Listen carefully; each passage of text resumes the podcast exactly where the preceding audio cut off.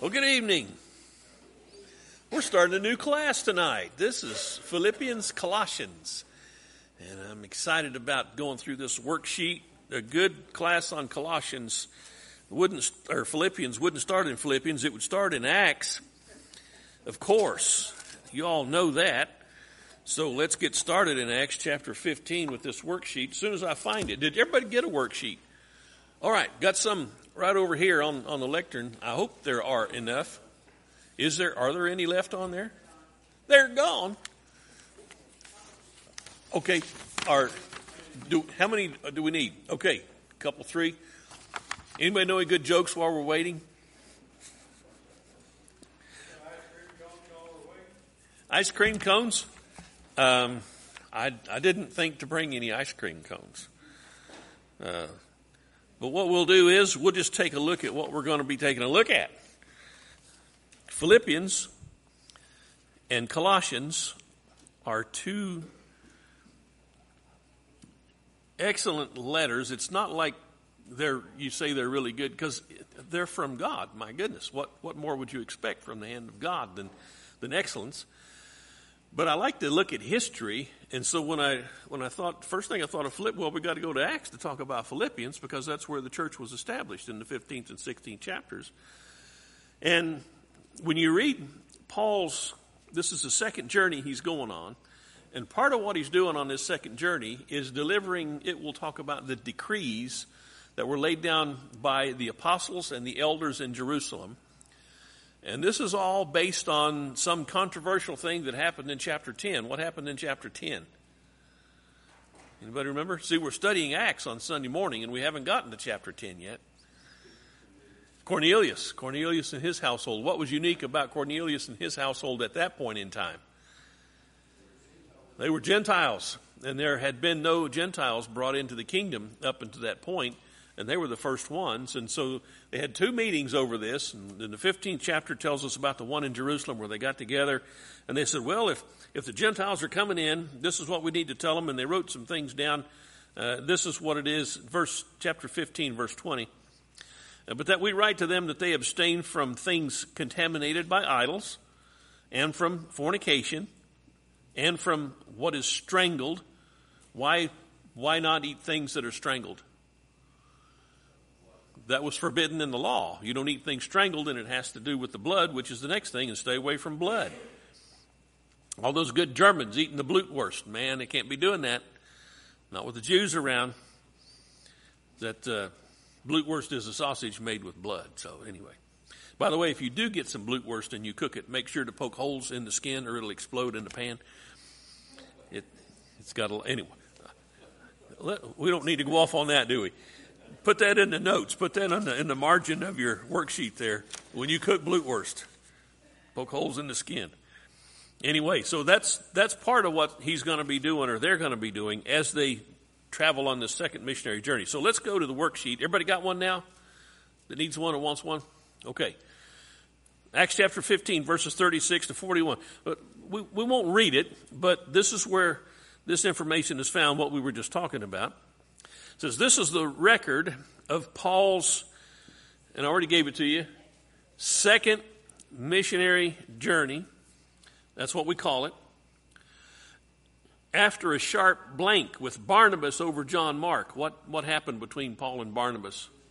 Had a disagreement, had a sharp disagreement, which is encouraging to me. He's an apostle. Barnabas was who? What they call Barnabas? Son of encouragement. These two guys mature spiritual men had a falling out. And it was over the Lord's work. Wow. So God said, Luke, write that down. I want everybody to know these guys had a falling out. And as a result, what happened was instead of there being one missionary journey, there were two. Because Barnabas took John Mark and went off to preach, and Paul took Silas and went off to preach, and that's the next part here. Barnabas took John Mark and went to Cyprus, while Paul took Silas, and he went through Syria and Cilicia. Number two, this is Acts 16, 1 through 3, talking about meeting Timothy. Paul and Silas came to blank and blank Derbe and Lystra and met Timothy, who was well spoken of by the brethren there and in Iconium. Timothy was from Lystra, so he was a Listerine.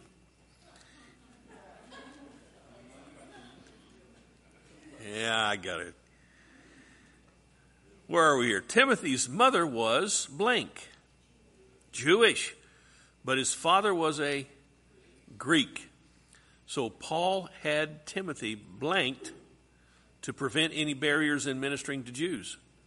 Circumcised, circumcised. Acts 16, 4 to 10. Luke records that Paul's entourage continue. Are you impressed that I use the word entourage?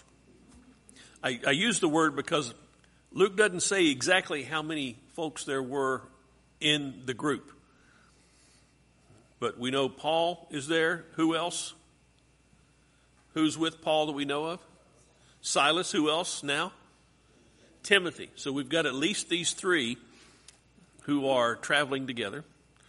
Luke records that Paul's entourage continued their journey, strengthening the churches and delivering the blank decided on by apostles and elders in Jerusalem, the decrees, decrees regarding blank coming into the kingdom. Gentiles. Take these decrees. They wrote them down. They took them to all the churches and said, all right, Gentiles are coming into the kingdom. This is a good thing. This is God's plan. This is the way it was from the beginning. So get used to this new thing. And while you're getting used to it, here are some decrees. Stay away from what things? Anything offered to idols. What else? Stay away from anything strangled. What else? Blood. And the other one is kind of a given. It's like, really? You had to put that down? Fornication. Fornicate. Now, why in the world, and I'm asking the historians of idolatrous religion in Greece, why would you have to say avoid fornication? That was how they worshiped.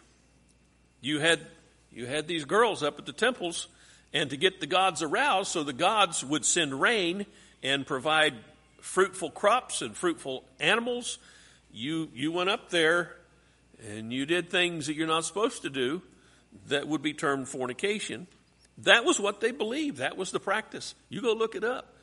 So it makes sense, and it doesn't say that in the text of Acts 15, but it makes sense that when you're writing to the Gentiles, okay, here's how you get along with Jewish people. You don't eat blood, you don't eat things strangled, you stay away from anything that has to do with idolatry and, and no fornication. You're going to have to believe in a God that, that doesn't work like that. Anyway, that's where we are here. So we're in the middle of number three, where it says, the blank blank had forbidden them to preach in Asia. The Holy Spirit had forbidden them to preach in Asia at this point, and the spirit of blank also restrained them from going into Bithynia. The spirit of Jesus. Isn't that interesting? You remember talking about Philip Sunday night, those of you who were here for Sunday night, who told Philip to go down to Gaza? It was an angel. And then who told Philip to join the guy in the chariot? The Holy Spirit. So now we're a few chapters on down the road here, and Luke is telling us, well, the Holy Spirit told Paul, don't you go over into Asia and the Spirit of Jesus kept them from going to Bithynia. Now, will the gospel eventually be preached in those places? Yes. When Paul or when John eh, has the letter, of the revelation dictated to him, what's he writing about in the second and third chapter but the seven churches of Asia? But not now, not yet. Where are we here? they came to Troas. And while there, Paul was given a blank of a Macedonian man, a vision of a Macedonian man, asking them to come there and blank. Help, come and help us. Come and help. Troas is also the point at which Luke begins to use the pronoun blank. We, apparently having joined the group there. Isn't it interesting that it doesn't say that, but all of a sudden as you're reading, Luke's telling us about what they were doing, they were doing, and then we did this. Oh, wait a minute, what happened? There's a transition. So apparently, Luke joined the group. So now who have we got in the group that we know of? Paul, Silas, Timothy, and Luke. Maybe others, but those are the four we know about. Acts chapter 16, 11 through 15. Arriving in Philippi or Philippi of Macedonia, they meet some blank who have gathered to pray by the river, some women who have gathered to pray by the river outside the city gate, a woman named Lydia, who was actually a purple merchant from Thyatira. Boy, I missed some good possible blanks there, didn't I? I didn't put those in there. She was there. Lydia sold purple. And I understand from, from what research I've done that that was a pretty expensive thing because the process of making purple, you, you made it from shells. And you took those shells and you processed those shells to draw the purple color out of them and then you would dye the clothes, the cloth, in that purple color. And sometimes it would be clothes, other times it would just be cloth from which you could make clothes. And that was a process that was labor intensive and expensive. And so she was probably a wealthy woman. I don't want to read too much into this, but she's, she's traveling abroad and she's selling purple. And there's a couple other things that will tell us that she was probably well to do. At any rate, that's where we are here. She was a worshiper of God. And he blanked her heart, opened her heart as she was listening to Paul. As a result, she and all of her blank were baptized. Household. She then prevailed upon Paul and those with him to blank in her house, to stay. So she's not from this town. What town? Philippi, Philippi, however you want to pronounce it. She's not from there. Where's she from? Thyatira. She's traveled to this place, and evidently, who she brought with her? Her whole household. When you travel, do you take your whole family, your whole household? She did. Not only did she have her whole household, what did she tell Paul and his entourage once she'd become a Christian. Come stay at our house. So apparently she had a, a sizable place to stay in a town where she didn't even live. At any rate, again, I don't want to read too much in, but it's hard to miss some of the things that are being said. Hard to come to some of those conclusions. Number five, still in chapter 16, Following an altercation regarding a slave girl with the spirit of divination, Paul and Silas were blanked and blanked.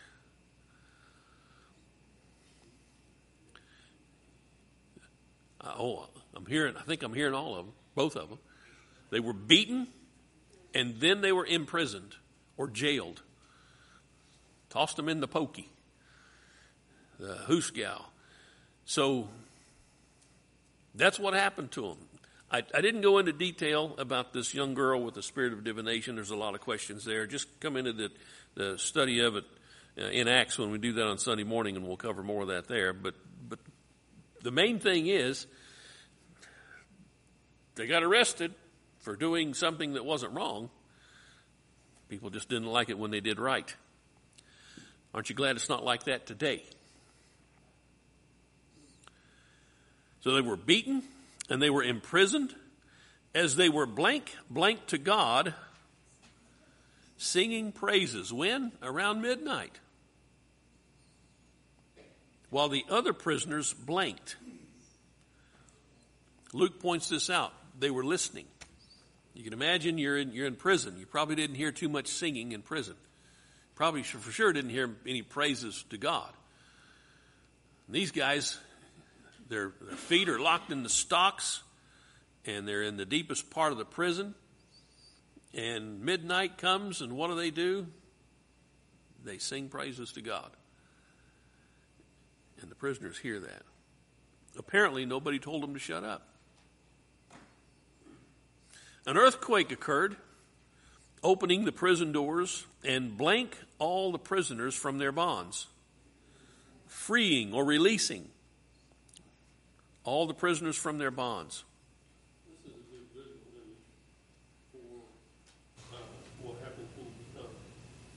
Yes, it is. That's what happens when you become a Christian, Preston's pointing out. You're released from your bonds. Where are we here? The blank being encouraged by Paul that no one had fled, the jailer, I know, I kind of wrote that funny, asked what he needed to do to be saved. After blank Paul and Silas's stripes, washing, and hearing the word of the Lord, he and all of his blank were baptized into Christ. Household, he and all of his household were baptized into Christ. Luke writes that after this, the jailer brought them into his own blank house, set blank before them, food, and blanked with his whole household. Rejoiced. This is how the church gets started in the town of Philippi. Philippi was an important city. It was where uh, Alexander the Great's dad had conquered this town and given it his name. It meant the city of Philip. And so it, it had that legacy, I guess you'd say. And the Romans, when they captured it, they, they made it the, the central place of government right there. So it's a pretty important town. And this is how the church gets started there. I do want to point out here in chapter 16, just for the sake of, of anybody who might run across this when you're trying to study with somebody, uh, some folks will say, based on verse 31 of chapter 16, that that's all you need to do to be saved. What's verse 31 say? Believe on the Lord Jesus Christ and you will be saved, you and your household. What do you need to have with that verse? Yeah, keep on going. What I'm looking for is the word context. Everything has to be in context. If anything's ever taken out of context, you can really do damage with it. And so keep everything in its context. You have to read everything that's happened here uh, who was this guy? He was a jailer. Where did he live?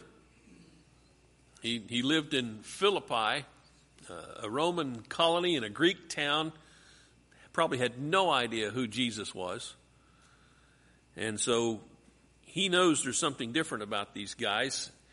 What was he about to do? I, I didn't go into all the stuff in the worksheet, but when he comes in, what's he about to do before they stop him? He's going to kill himself because if you're a jailer and your prisoners get away, that's going to be your punishment. You're going to die. So he's thinking, I might as well kill myself. I'll just take care of that right now, and, and I'll save myself the dignity of somebody else doing it to me. So that's what he's about to do, and they stop him, say, No, we're all here. And this guy, apparently in wonderment of the fact that nobody has fled, these guys haven't fled, but, but who else didn't flee? None of the other prisoners. They all stayed there. There was something about this occurrence that apparently made a, a huge impact on everybody who was there because nobody fled. It's kind of like at the crucifixion. Who makes a statement at the end of the crucifixion that you might not have expected to make such a statement? The centurion, what's he say? That truly this was the Son of God. Who else makes a statement while Jesus is being crucified that you might not have expected to make such a statement? The thief, the other thief. He says, Remember me when you come in your kingdom. So he's a thief and he's been crucified. And next to him is another guy being crucified. And it doesn't say why he concluded what he concluded. Yes, the, the centurion afterwards. He said, Truly, this was the Son of God. Yeah, we, we, you must have been taking a note because we just went through that one real fast. You missed it, Johnny. Stay awake. Come on, stay with us. But then there's the thief on the cross who, who makes that request of a guy who's hanging next to him on a cross. You ever think about how much faith that requires? And here's Lydia. Now she's in a town where she doesn't even live. And what does it say about her, first of all? Not that, not that she's from Thyatira or that she's a silver purple. What else is she? She's a worshiper of God. Where did that come from? Was she Jewish? There's no indication that she was Jewish. I don't know that it would say that if she was Jewish, because it would be like, duh, she's a Jew. But she's worshiping God. So apparently she's not Jewish and yet she's worshiping God. And she's gathered with some women, women outside of town. By the way, what day was that? Wasn't that the Sabbath day? Let's make sure. Yeah, 13. I thought on the Sabbath day. So she's worshiping on the day that she knows probably the Jews work. Now, all this is speculation on my part. I don't know what she knows about the Jews, but it's, it's the Sabbath day, the day that the Jews worship. She's outside the, the city gates by a river, apparently a quiet place, maybe a little secluded, where you would think this is a good place to have a devotional. This is a good place to think about God. And they were gathered there. How did she gather up those other women? I don't know. Did she gather them up? Or there's a lot of questions. Come on, Luke, give me a little more information. God says, Luke, keep it short. Marty doesn't need all that stuff.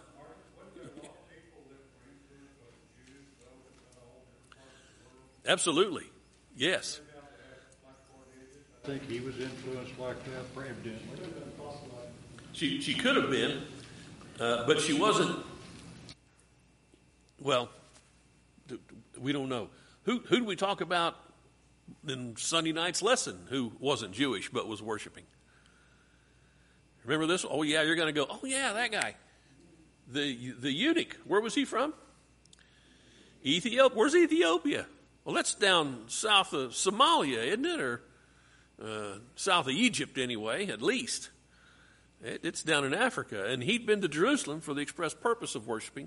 So we've got people who know about God, and this woman knows about God, and she's worshiping God. She doesn't just know on an intellectual level, oh, it's interesting, I study ancient religions now. No, she is worshiping God. And so Paul goes out there, and, and I'm forgetting why I'm talking about this. But, but I want us to have a flavor for what the church is like in Philippi. Philippi. Uh, this isn't just a, a Bible letter or a Bible book. This is a letter written to people. And she's one of those specific people who got this congregation started, as the jailer was. And they bring their families with it. So she's out there worshiping, and she's listening to Paul. And what does God do? Remember what we wrote down? He opens her heart this is what we pray for, isn't it, when we study? Lord, help me to see. Help my eyes to be open, not just to the intellectual message of your word, but to get that word in me. If you look at, uh, and I know, hey, this is supposed to be a study in Philippians, right, Marty? Uh, go to James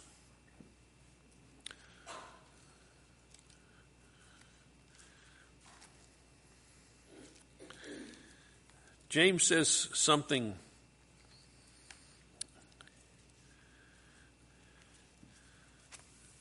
The, the King James has a different word that I like better, but we're looking at James 1, verse 21.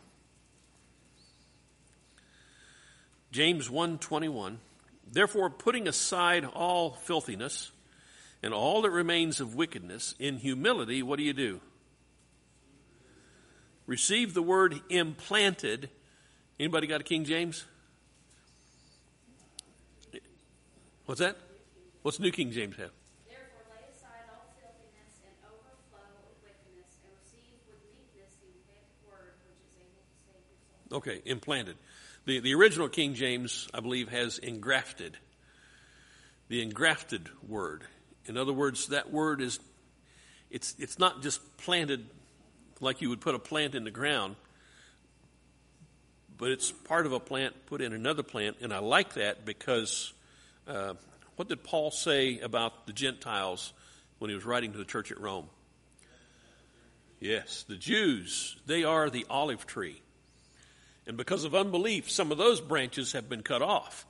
But look, woe and behold, or lo and behold, the Gentiles are the wild olive tree, and some of those branches have been grafted into the olive tree. And so now the Gentiles are taking part just as much as the, the original olive branches are. So there's this idea of, of the engrafted word. This word is different from any other thing you could read. It's different from any other thing you could study. This word gets in our soul, it gets on our psyche, it gets on our mind. It becomes a way of life and a way of thinking and a way of transferring values to us that have an eternal weight to them. Yeah. It, as a young boy growing up, and I'm going through puberty and all the things that go with that, this changes everything.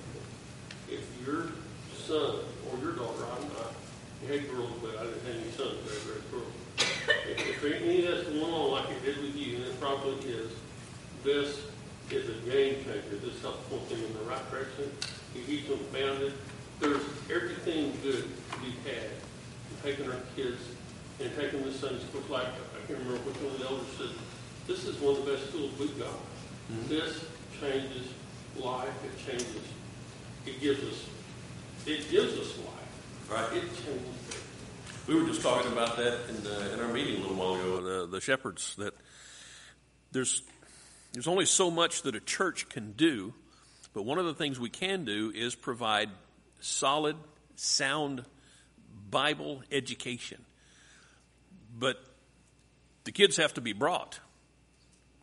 Of course, me, when I was little, I just, I just fought to go to church all the time. Okay, somebody got it. You're laughing. Because you know that wasn't true. I, I didn't want to go. I, I knew I was supposed to because that's, that's how my mom trained me and taught me, but I didn't really want to go.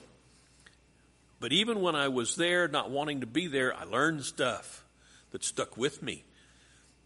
And of course, it's not like that in school. You only learn in school if you want to go, right?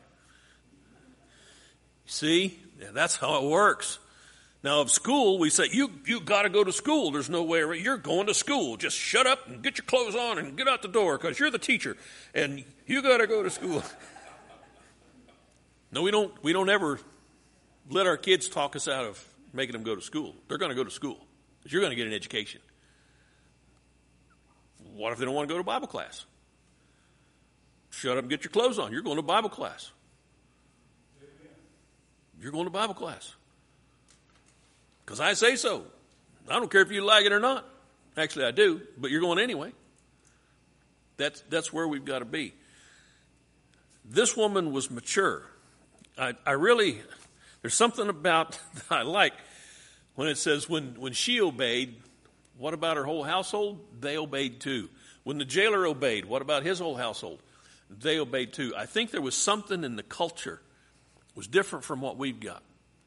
Uh, this uh, I, I, like the American spirit of individualism, but there might be a little bit too much of that sometimes. And I like I like leading our kids to knowledge. I like leading them to God. But if you've got a sheep that doesn't want to be led, do you just leave him behind? You tie him up to the truck and drag him. Spoken from an ag student right there. you, you make, they're going to get where they need to go because you don't let your sheep stay behind and you don't let your kids stay behind. You teach them, you train them, uh, you, you make them do what's right until they learn to do it on their own. And if they never do, at least you know you've, you've impressed a value on them. Harold?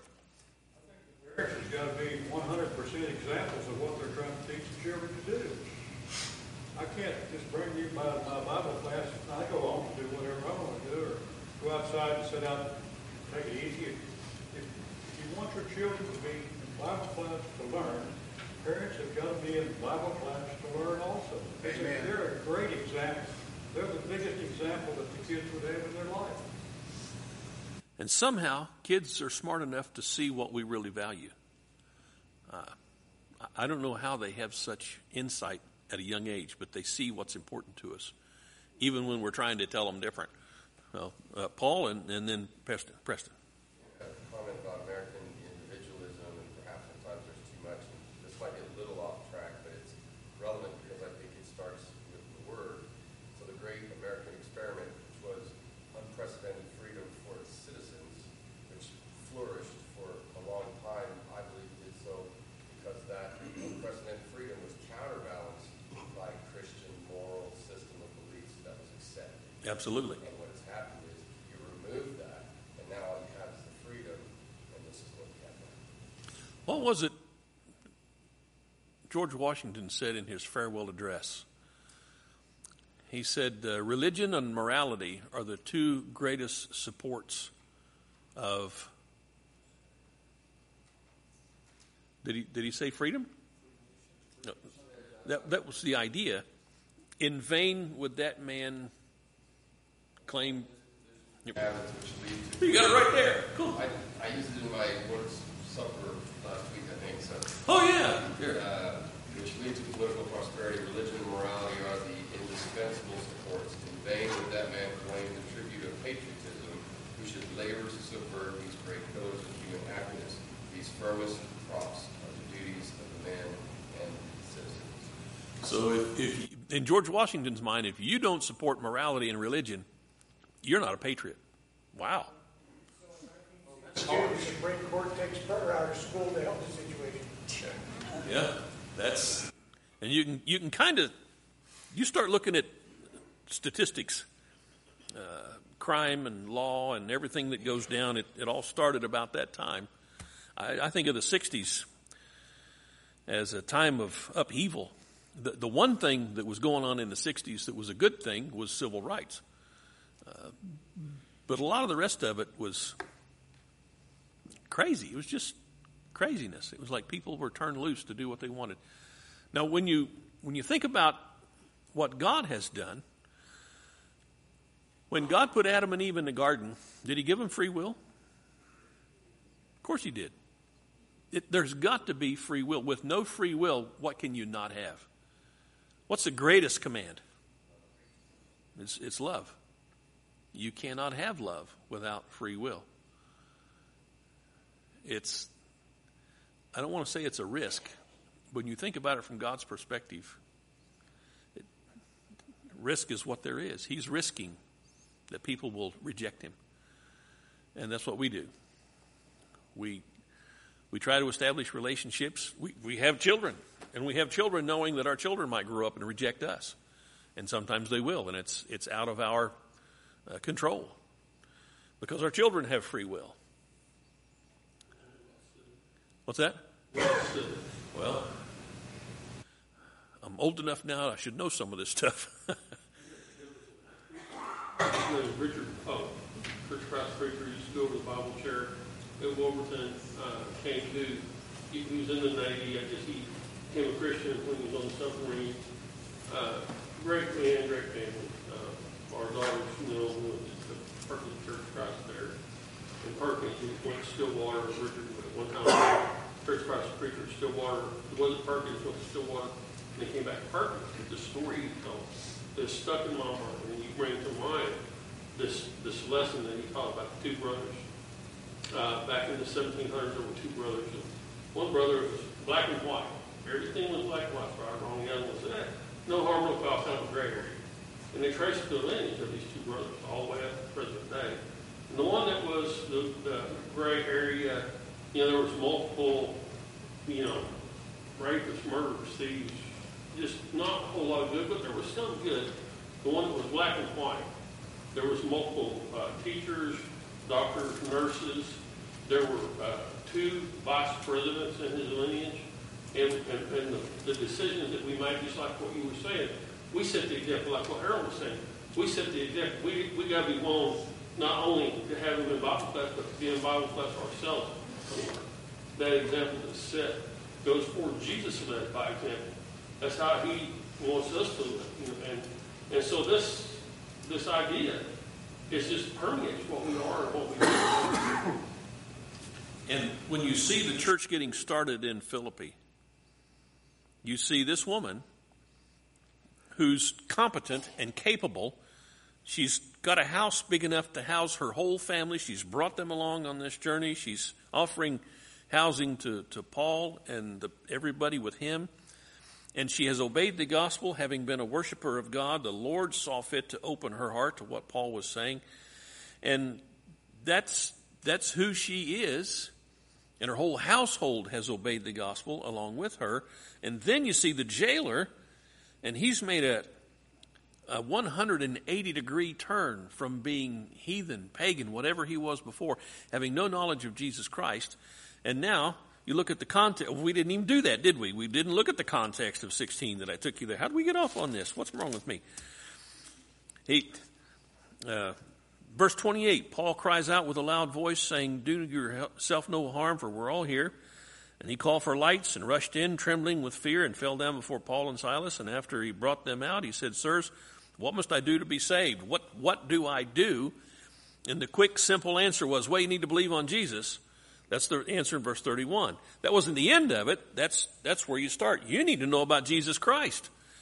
And so they spoke the word of the Lord to him. That's when he heard the gospel in verse 32. How do you really know about Jesus Christ unless you hear the gospel? Well, you can't. And once he learned the gospel in verse 32, what did he do in 33? He, he followed through. So we've got the whole context here. And then what does he do after he's baptized? He, he rejoices.